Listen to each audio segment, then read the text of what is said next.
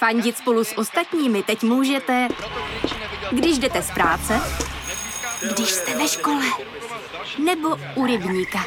Jsme tu, abyste mohli být mezi svými kdekoliv. Tak zůstaňte ve spojení díky datům na naší nejrychlejší mobilní síti v Česku. T-Mobile.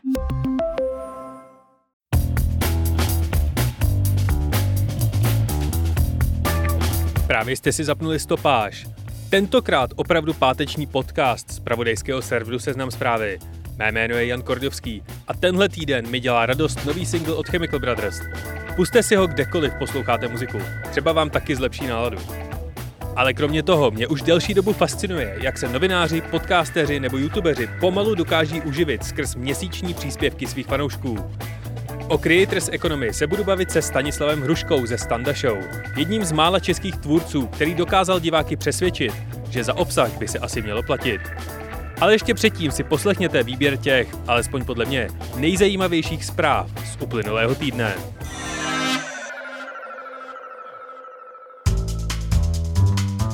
Nikdo, kromě ČSSD, nechce vládu Andreje Babiše. Ale to je taky jediné, na čem se všichni účastníci naší parlamentní demokracie shodnou. Koalice spolu chce vyvolat hlasování o nedůvěře vlády. Piráti se stanem se ale bojí vlády stoprocentně ovládané Milošem Zemanem. SPD a KSČM jsou tradičně pro každou destabilizaci. A Zeman v neděli prohlásil, že nechá Babiše dovládnout, ať se stane cokoliv. Rusko mezi tím vyhošťuje diplomaty zemí, které nás v kauze výbuchu ve Vrběticích symbolicky podpořili. A taky začíná rozvolňování. Nejdůležitější je fotbal, potom obchody, které otevřou 10. května. Školy jsou aktuálně zhruba někde na úrovni masážních salonů. A do týmu Jana Hamáčka se vrátila přímá hradní spojka, Michal Hašek. Evropská komise definitivně zveřejnila závěry auditu o střetu zájmů premiéra Babiše. Tlačí na české úřady, aby chtěli veřejné peníze po Agrofertu zpět. Celková částka, kterou české úřady vyplatily firmám z holdingu neoprávněně a měli by ji požadovat zpět, je dle auditu přes 150 milionů korun. Ukázalo se ale, že české úřady si tyto peníze nenechaly proplatit z bruselské kasy a tím pádem se proplácet nemusí. Ve zkratce, dotace pro Agrofert jdou ze státního rozpočtu. Ministrině pro místní rozvoj Klára Dostálová obratem zadala úředníkům, ať zanalýzují možnosti, jak se závěrečné zprávě komise bránit. A ministrině spravedlnosti Marie Benešová souhlasí a peníze by Agrofertu nechala. Americký prezident Joe Biden oslavil svých 100 dnů v úřadě projevem na půdě amerického kongresu, ve kterém obhajoval svůj 4 bilionový investiční plán. Ten počítá s navýšením daní a masivními investicemi do infrastruktury a sociálních služeb. Podle analytiků jde o největší restrukturalizaci amerických investic od roku 1960.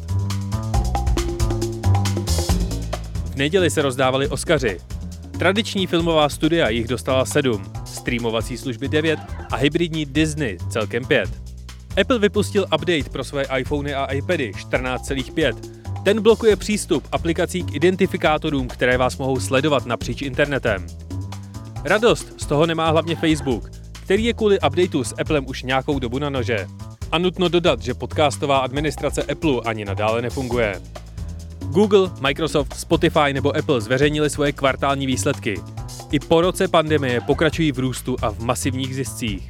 A Francie s Německem podporují americký návrh na globální 21% korporátní daň. A co se stalo ještě? Zemřel astronaut Michael Collins, který v modulu Apollo 11 čekal na Armstronga s Aldrinem na oběžné dráze měsíce. Michal Kocáb chce kandidovat na prezidenta. Sňatky homosexuálů prošly ve sněmovně prvním čtením. Do voleb se ale s velkou pravděpodobností projednat nestihnou. Pfizer slibuje, že do konce roku bude mít pilulku proti covidu. Microsoft chce po 15 letech změnit základní fond Officeu. Vybírat budeme z pěti různých bezpadkových vzorů. FBI prohledala kancelář a dům Rudyho Giulianiho kvůli jeho roli v Trumpově v předvolební kampani. Čína na oběžnou dráhu vynesla ubytovací modul své vesmírné stanice. Dědic impéria Samsung má na dědické dani zaplatit 11 miliard dolarů. Rostou akcie firem zaměřených na domácí mazlíčky a ve Skotsku se začnou čipovat ježci. A stalo se toho mnohem, mnohem víc. Tým novinářů Seznam zpráv vám každý den přináší nové informace, původní kauzy, podcasty nebo komentáře. Teď už si ale poslechněte můj rozhovor se Stanislavem Hruškou, kterého můžete znát spíš jako moderátora jeho Standa Show. Ptát se ho budu třeba na to, jak se z ajťáka stane člověk, kterému chodí vládní ministři na rozhovory.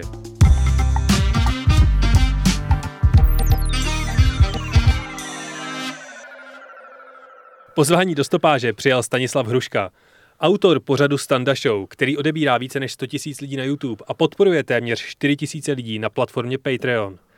Ptát se ho budu na to, jak se dá v Česku uživit jako nezávislý tvůrce obsahu a jak si hlídá, že rozhovor s Alenou Schillerovou nebude úplná selanka. Díky, že jsi přijal pozvání do stopáže. Dobrý den, dámy a pánové, děkuji za pozvání. Ahoj.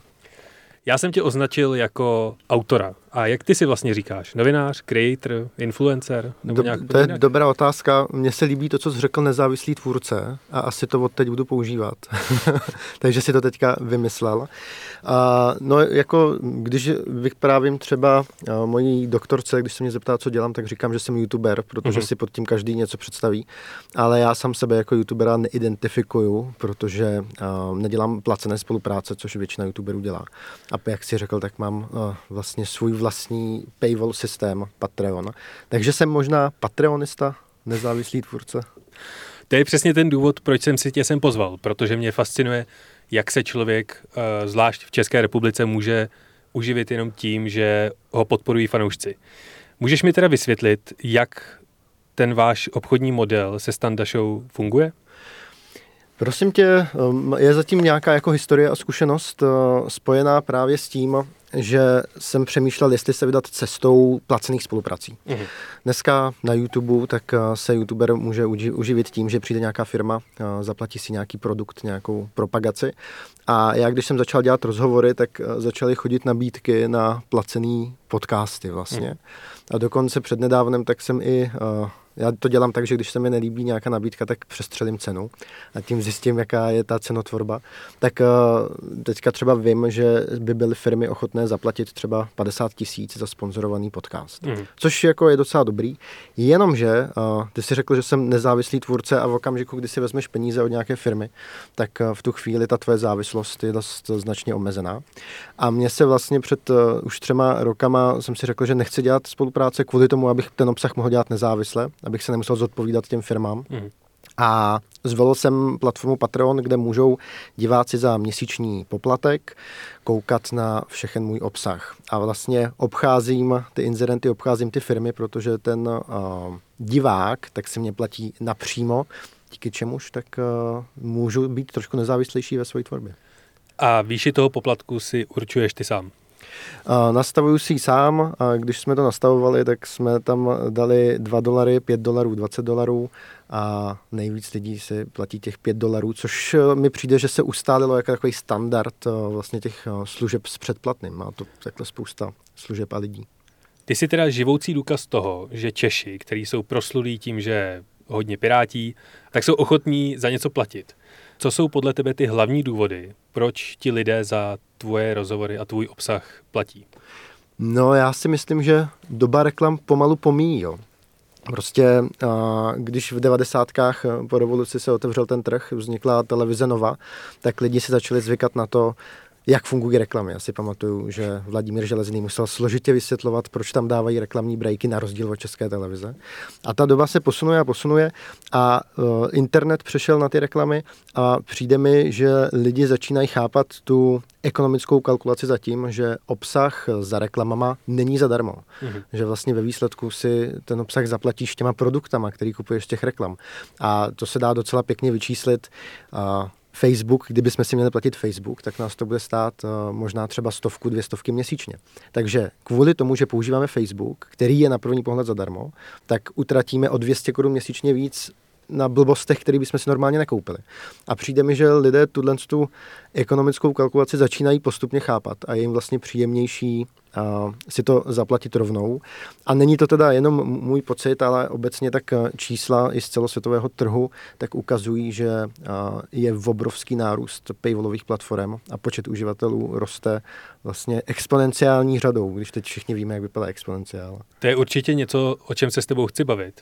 Ale ještě předtím mě zajímá, kolik podle tebe platících fanoušků je za měsíc potřeba, aby se člověk nějak rozumně v České republice tvorbou obsahu uživil? No, uh, tak počkej, pojďme to spočítat. Uh, myslím si, že 500 tisíc lidí tak je vlastně uh, docela dobrý. A i když se podívám na českou scénu, tak je u nás, uh, jsou u nás desítky tvůrců, mm-hmm. který mají na podobných platformách třeba 500 předplatitelů. A to už je um, částka, která se často může vyrovnávat třeba tomu, když by ti lidé to dělali uh, za reklamy, řekněme. Ty jsi zmínil 500 tisíc lidí, tím pádem 500, 500 tisíc. lidí. 500, 500 lidí. Řekl jsem tisíc? Tak Řekl jsem 500 tisíc. tak jsem právě čekal, 500, jaký, jaký 500. Joe Rogan tady se mnou sedí a no. Ne, ty máš, eh, ty máš kolik na svém Patreonu fanoušků? Něco aktuál. kolem 3, 3,5, 4 tisíc. On to tak kulminuje. Vy toho obsahu tvoříte hrozně moc. A, takže předpokládám, že takové množství a v takové formě, ve které ho vyrábíte, tak eh, a s tak velkou komunitou, tak nemůžeš obsluhovat sám. Takže kolik máš lidí v týmu a je tam někdo na full-time job? Uh, ano, mám v tuto chvíli, tak jsou vlastně v týmu čtyři lidé. Je to produkční a zároveň rešeršista. Ten druhý je střiháč, ten třetí je grafik a ten čtvrtý je programátor. Mm protože je zatím spojený i nějaký eh, vývoj, musí se eh, vyvíjet nějaké věci. A eh, jeden z těch lidí tak pracuje vlastně na full time, ostatní pracují nějakým způsobem na part time a jsem rád, že to zmiňuješ, že to vlastně není, že je to týmová práce, protože si myslím, že když člověk dělá nějaký projekt, který nabíde do určité velikosti, tak už na to jednotlivec nestačí a ten další směr rozvoje je najít si pravé ruky, které umí některé věci dělat lépe hmm. než třeba já. Ty jsi zmiňoval, že hlavní tvoje jako výhoda toho Patreonu je, že jsi nezávislý na inzerentech. Ale mě by zajímalo, proč netvoříš v zázemí nějakého mediálního domu, třeba s obchodním týmem, který by ti garantoval jistý příjem. Když to takhle funguje, tak je to super. Hmm. Nicméně myslím si, že bychom ani z proti e, seznamu, ale myslím, že každý mediální dům do určité míry um, tam nějaká závislost hmm. je. Hele, bylo by to ve spoustě věcech jednodušší asi, ale já jsem trošku v tomto solista a já si o těch věcech rád rozhoduju sám. Na jednu stranu je to výhoda, že pak můžu budovat nějaký projekt takhle sám a když to funguje, tak je to krásný. A na druhou stranu je to nevýhoda, protože bych mohl začínat s týmem hned od začátku, takže je to taková moje vlastnost možnost a nechci hodnotit, jestli je dobrá nebo špatná. No. U nás to občas v seznamu dochází do takových docela vtipných situací, kdy třeba šťastné pondělí, která je poměrně velmi kritické k panu premiéru Babišovi, tak před ním skákají reklamy na Agrofert. Takže já myslím, že s tou nezávislostí to je docela, docela v pohodě. Přesto zvažovali jste někdy, že opustíte Patreon a rozjedete tu klasickou obchodní spolupráci? Teď, když už máte tak velkou komunitu, ví se o vás a třeba by byly firmy ochotné platit za reklamu daleko víc? No, uh, nejsem si jistý, jestli by byly firmy ochotné platit daleko víc, protože ten počet předplatitelů je takový, že uživí ten tým úplně v pohodě, takže mm-hmm. já nepotřebuji teďka úplně navyšovat tímto způsobem vlastně ten zisk, ale hlavně by to prostě bylo proti uh, tomu, jak já jsem si to původně nastavil a jak to chci dělat. Pro mě skutečně to vyjednávání o reklamách a ten, ten reklamní biznis je něco, co chci nechat za sebou, protože já si myslím, že ta budoucnost je právě v tom placeném obsahu a během pěti, deseti let tady vznikne spousta platform, které budou hmm. bez reklam a já chci být toho součástí, protože tomu věřím. Ten tvůj rozhovorový formát Standa Show je naprosto ideální model pro podcast. Proč máš jako primární destinaci YouTube? A může si tě člověk poslechnout i jenom do sluchátek ve své oblíbené podcastové aplikaci? Mm-hmm. Já bych neřekl, že primár, primární platforma je YouTube. Uh, moje primární platforma je Patreon a YouTube používám jako sociální síť, podobně jako mm-hmm. TikTok, uh, podobně jako Facebook nebo Instagram. A já se vlastně snažím na každou sociální síť dávat obsah, který na té sociální síti funguje. A na YouTube fungují výstřižky vlastně z těch uh, mých hmm. rozhovorů. Ten rozhovor trvá třeba dvě hodiny, někdy i díl, uh, někdy jsme tam sedli do 6 do rána. A pak je tam hafo obsahu, ze kterého se dají vystříhávat videa, který já takhle dávám na ty sociální sítě. Mm-hmm. YouTube je jedna z těch sociálních sítí a um, dlouhodobě vlastně nechci být na YouTube uh, závislý, zase jsme u té závislosti, uh, protože YouTube třeba svoje podmínky uh, vůči tvůrcům dost zpřísňuje na základě tlaku inzerentů. Mm-hmm. Takže YouTube používám, ale nespoléhám se na něj. A pokud si tě člověk chce poslechnout jenom do sluchátek, umožňujete mm-hmm vůbec vkládání vašeho obsahu do podcastu? Pokud uh, se staneš mým předplatitelem hmm. na Patreonu, tak uh, tam získáš možnost poslouchat uh, moje podcasty v audio verzi.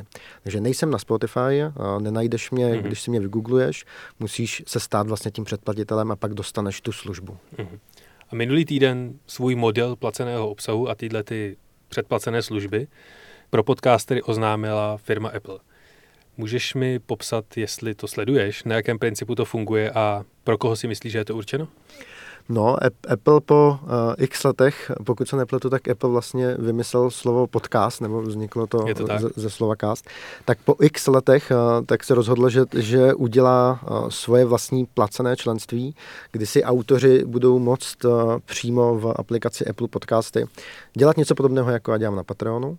Co je zajímavé, tak to je to, že Apple se rozhodl, že bude těm autorům dávat 70% z toho, co ti lidé zaplatí myslím, že po roce tak to bude 85%, což je teda můj Patreon si bere 5%, takže je to taková klasická jako Appleovská věc, kdy mm. Apple v těchto z těch poplacích je docela náročný vůči těm tvůrcům.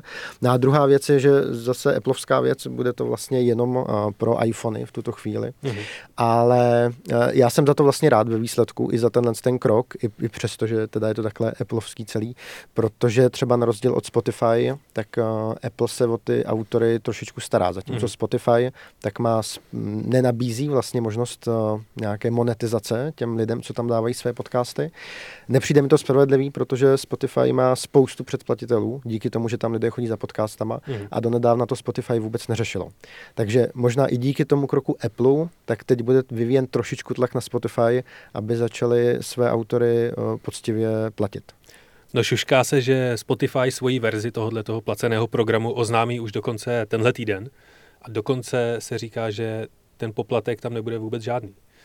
To jsem, jsem na to zvědavý uh, a možná, že tohle je právě reakce na to, co představil Apple, protože zase já jsem četl, že Spotify s tím moc nespěchalo, tak mhm. možná teďka spěchat začali. A to je vlastně výborný, to je dobře, protože to ukazuje, jak ten trh uh, je teďka jako dynamický, jak se to celý vyvíjí, jak roste a já si myslím, že jsme na počátku něčeho jako fakt nového a velkého. Jo. A to, co tady se dneska o tom bavíme, tak až se to někdo pustí za deset let, tak uh, se nám bude možná trošku smát. To určitě, to klidně i za půl roku si myslím. No a nestálo by i přesto, že všechny tyhle ty velké firmy soutěží o to, kde budou lidi platit za jednotlivé produkty. Nestálo by za to si postavit vlastní web, konec konců v týmu máte programátora, na tom webu budeš mít všechno postaveno podle sebe a všechny ty poplatky, i těch 5%, tak se ti srazí na, hmm. na 2% od Mastercard. No, eh, budeš teďka vlastně první někde médium, kde já to říkám, protože my vlastně skutečně stavíme nějakou svoji vlastní televizi, nějaký svůj vlastní web, i proto ten programátor. Děláme to tak pěkně postupně.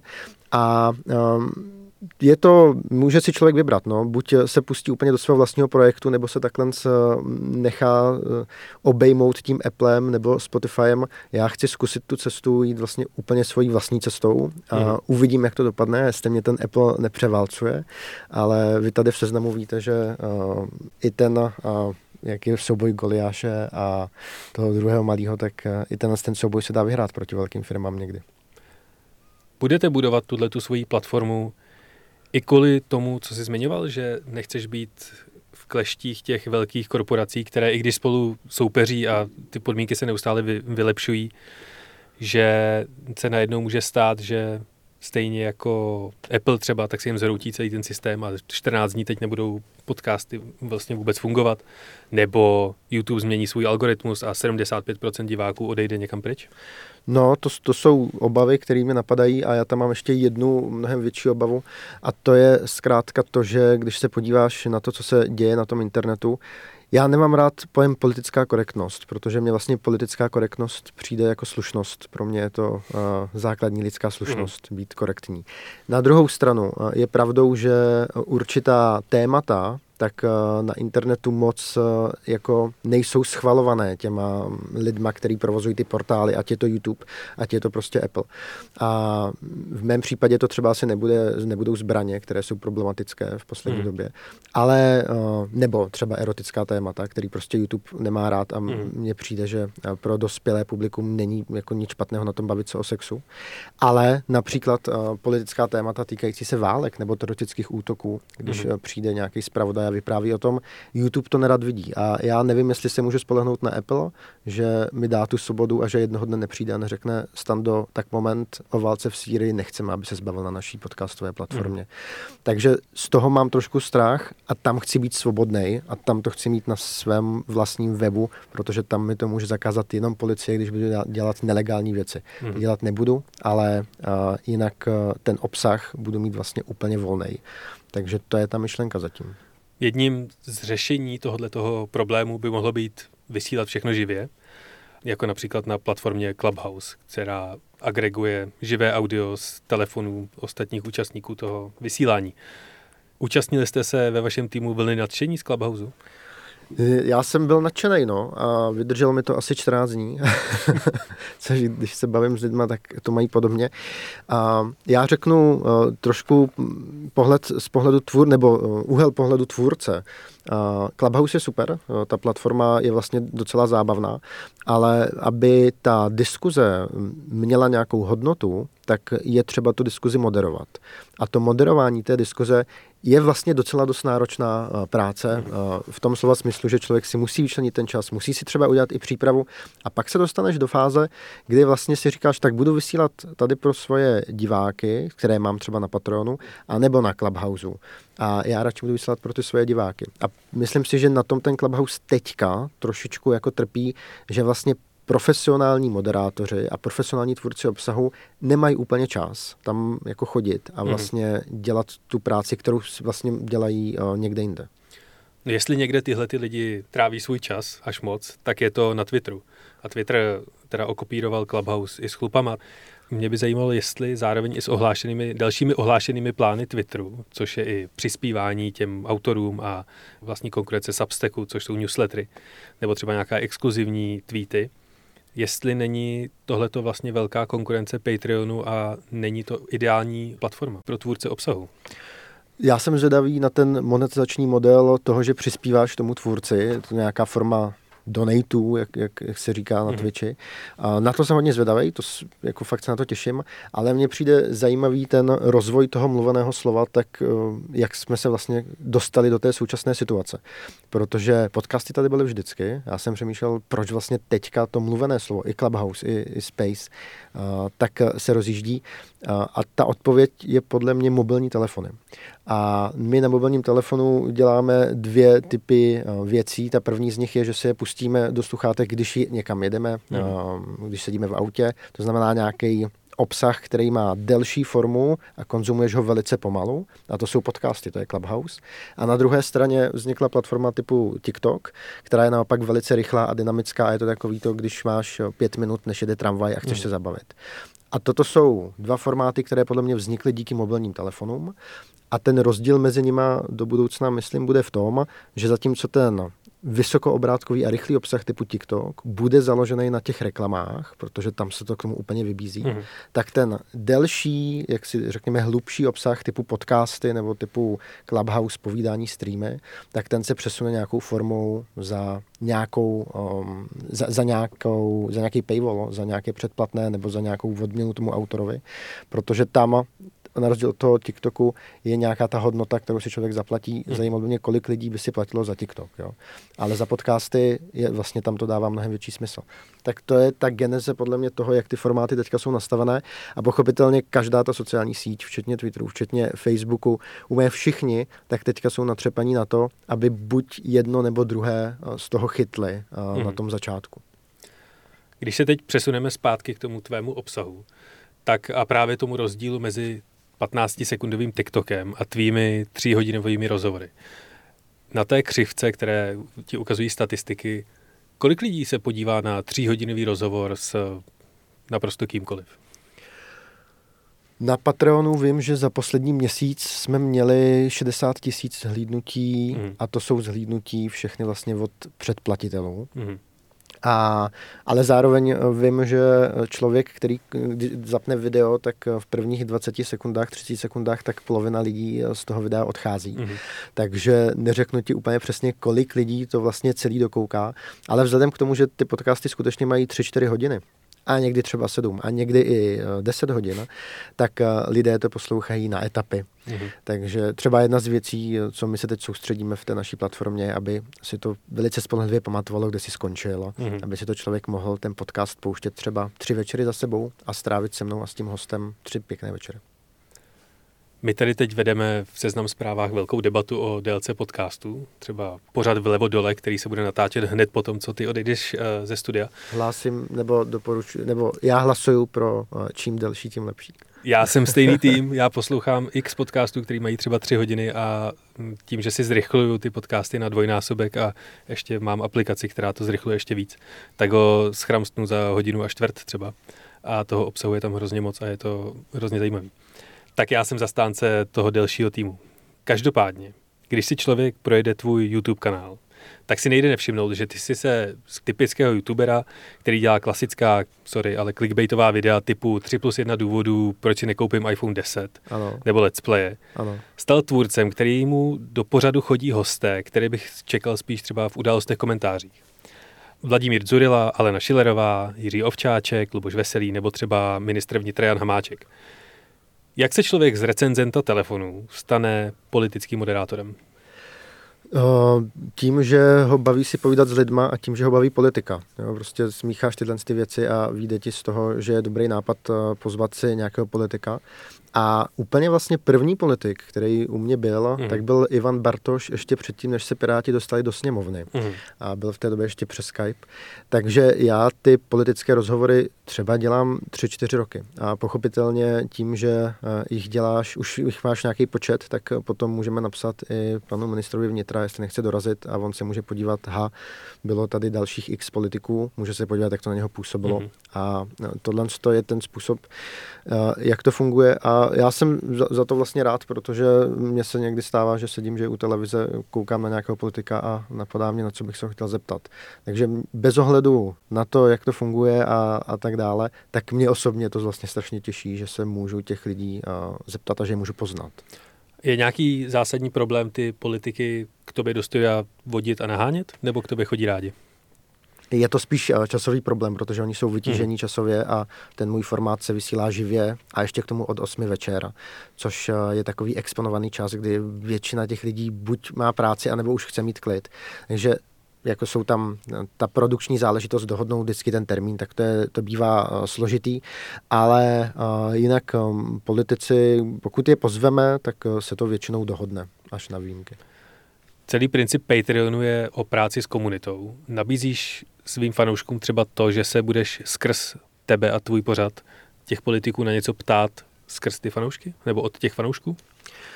Ano, tím, že je to vlastně vysílání živě, tak mm. já dost často zabrousím do toho, co se tam lidé píšou, do, do toho chatu, a nebo můžou lidé poslat vlastně i příspěvek placený, který mm. já jsem, který se snažím přečíst, pokud je ta možnost, pokud je ten čas. Jasně. Takže diváci mají dost prostoru uh, v tom se ptát. A co je nejzajímavější, tak to je to, že já někdy už jako tuším, na co se ti lidi zeptají, takže si udělám tu přípravu na nějaký dotaz a pak mě těší, když ten dotaz padne a já můžu to s tím politikem rozebrat. Takový jako trošku Hyde Park formát, jak býval kdysi dávno. A aby jenom ti lidé se neptali a vždycky se to snažím ještě potom doplnit ty dotazy těch lidí. Ale lidé se můžou ptát a je to super, protože pochopitelně často mají otázky, které mě by vůbec nenapadly. Je nějaký politik třeba, který řekl, budu mít nekonečný času, pojďme zodpovědět úplně všechny otázky, které sem přijdou? Uh, politik ne, ale když se ptáš, tak mě napadá paní Míša Jilková, která byla hostem včera mm. a ta prostě, když jsem řekl, že teďka se paní Jilková ptají občané, tak ta řekla, hrňte to do mě. a občané se ptali. No a vzhledem k tomu, že často spovídáš politiky nebo úředníky zodpovědné za důležitou agendu, tak se dostáváš na takovou jako hranu nebo do pole žurnalistiky. A tradiční mediální produkce by měly dodržovat nějaký novinářský kodex a nějaká morální pravidla. Máš něco takového nastaveného? Mám uh, a vlastně je to moje dobrovolná záležitost, protože nemusím, ale uh, přesto nějakým způsobem se o to snažím. My jsme teďka nedávno, tak jsem si vypisoval vlastně všechny politiky, co kdy byly na Standa Show a zjistil jsem, že jediná strana, která není, nebyla zastoupená, tak byly komunisté a SPD. Mm. SPD nemám v plánu si zvát, protože nemusím, mm. tam nemusím být vyvážený jak veřejnoprávní televize a když nějakou stranu prostě si s ní nechci povídat, tak si s ní nepovídám. Já to mám tak, že říkám, že si zvu hosty, se kterými bych neměl problém zajít normálně na pivo. A zatím jsem našel politika ze SPD, se kterým bych na pivo rád zašel.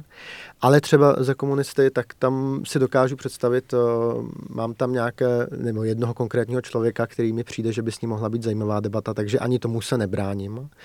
Ale ta show je vlastně v dlouhodobém měřítku docela vyvážená, co se týče politických mhm. rozhovorů. Hmm. Nevidím to dobrá příležitost k tomu využít tvého hlasu a ptát se na ještě ostřejší otázky, když už tam toho člověka máš?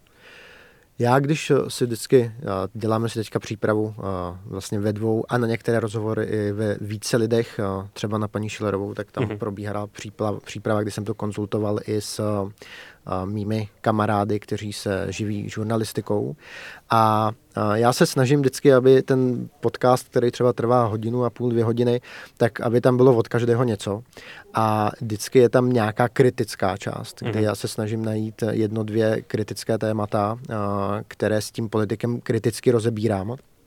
Jenomže na rozdíl třeba DVTV, toho politika tam má 20 minut a může tu kritiku jet 20 minut. Já úplně do toho formátu si nedokážu představit, že se s tím člověkem budu hodinu a půl, dvě hodiny vlastně jako hádat. Takže je to taková tenká linie, kdy se snažím, aby tam bylo od každého něco i vlastně někdy trošičku osobní otázky, někdy trošičku kritické. Tím cílem toho podcastu je, aby ten člověk se dozvěděl, aby co nejvíc pochopil, jak ten politik přemýšlí, mm-hmm. jaký je to typ člověka a udělal si na něj uh, nějakým způsobem názor. A to myslím, že se sem tam daří, protože lidé píší po podcastech, doteď jsem tohoto člověka neměl rád a po mm-hmm. tvém podcastu ho rád mám, ale stejně tak lidé naopak píší, tak tohoto člověka jsem vždycky měl rád, ale po tvém podcastu se mi to dost zkazilo. Mm-hmm. A to je, to je podle mě super, to je přesně to, jak by to mělo fungovat. V nedávné epizodě pořadu u kulatého stolu Michal Suchánek tvrdil, že k tobě do show nepřišel, protože jste se nedohodli na penězích, které on chtěl poslat na charitu.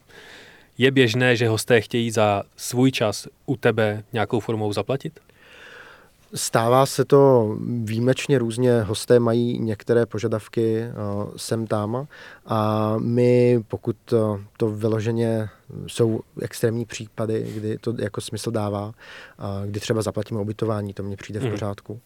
A, ale my většinou na tyhle ty nabídky my je úplně neakceptujeme protože já si myslím, že ten host by měl přijít v prvé řadě sám si jako popovídat a já vlastně nechci někoho přemlouvat.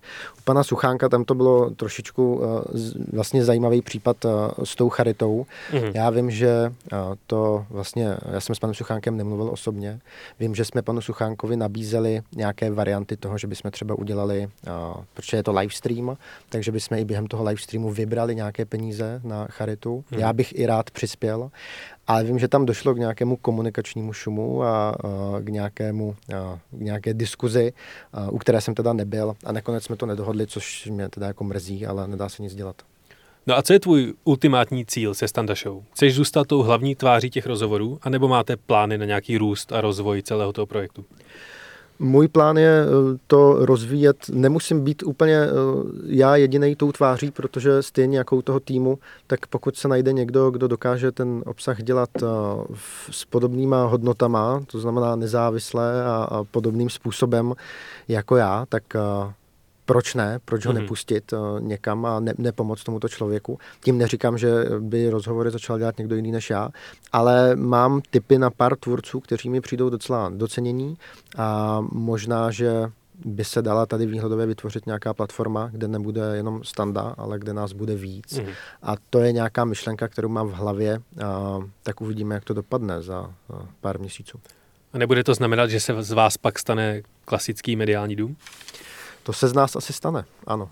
To, to už v tu chvíli je třeba mít eh, produkčního na full time a možná v několik produkčních a tak dále. Je to, je to velký projekt, je tam hodně práce, ale tak o tom to je, ne?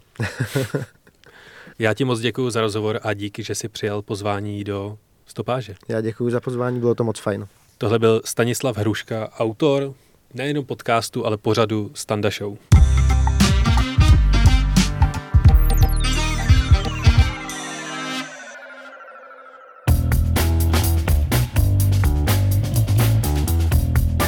To je pro tento týden ode mě opět vše. Doufám, že si řádně užíváte aktuálního počasí. Teplota na triko a bundu je pro mě přesně těch nejlepších 14 dnů v roce. A opět musím poděkovat všem, kdo komentujete, chválíte nebo doporučujete stopáž na Twitteru nebo píšete recenze do Apple Podcasts. Tento týden konkrétně Tereze Doležalové, Aleši Dudajkovi, Ludmile Benové, Františku Skleničkovi a Anetě Černíkové. Pokud chcete audio týmu Seznam zpráv něco sdělit, doporučit téma nebo si postěžovat, můžete nám napsat na adresu audio.cz.cz. Loučí se s vámi Jan Kordovský, díky za poslech, užijte si víkend a příští týden opět na Seznam zprávách. A náhodný fakt nakonec? Znamenko rovná se, a tím myslím ty dvě vodorovné čáry nad sebou, vynalezl v roce 1557 belžský matematik Robert Ricord. A to podle jeho slov proto, že už ho nebavilo ve všech svých výpočtech psát pořád dokola slova rovná se.